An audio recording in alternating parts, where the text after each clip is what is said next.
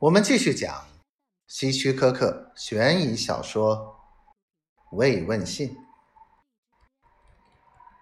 杰里开车来到图书馆，翻阅目录卡，然后到书架上找他想要的书。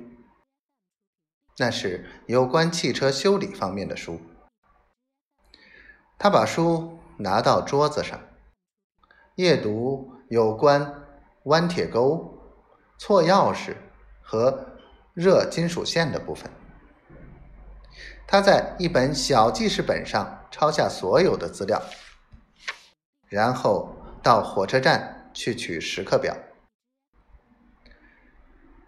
回到食品店，他仔细阅读时刻表，并且一再阅读他从图书馆抄回来的资料。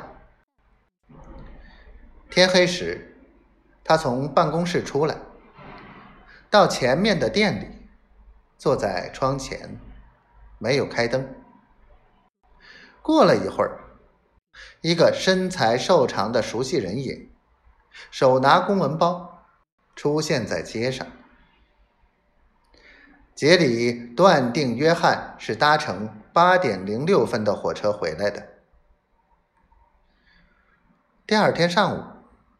杰里把店交给路易斯，自己到半岛过去的一个小镇上，小心的购买一些工具，然后开车回家，放到车库里。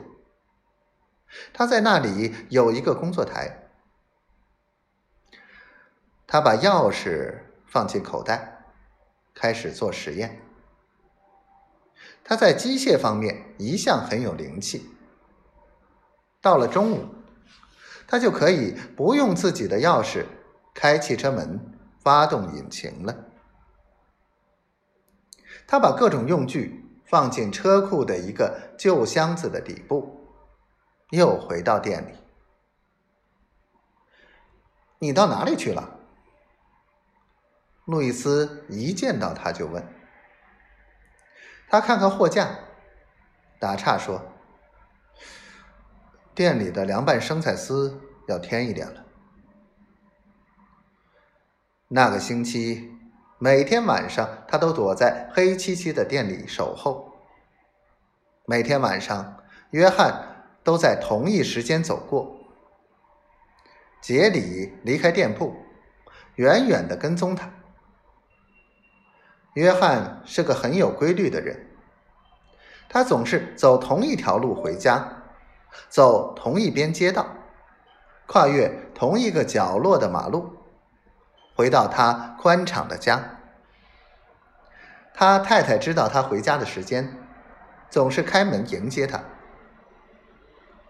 星期五晚上，杰里站在阴暗的角落，目睹了又一次热烈的欢迎。在他的脑子里，已经用自己替代了约翰。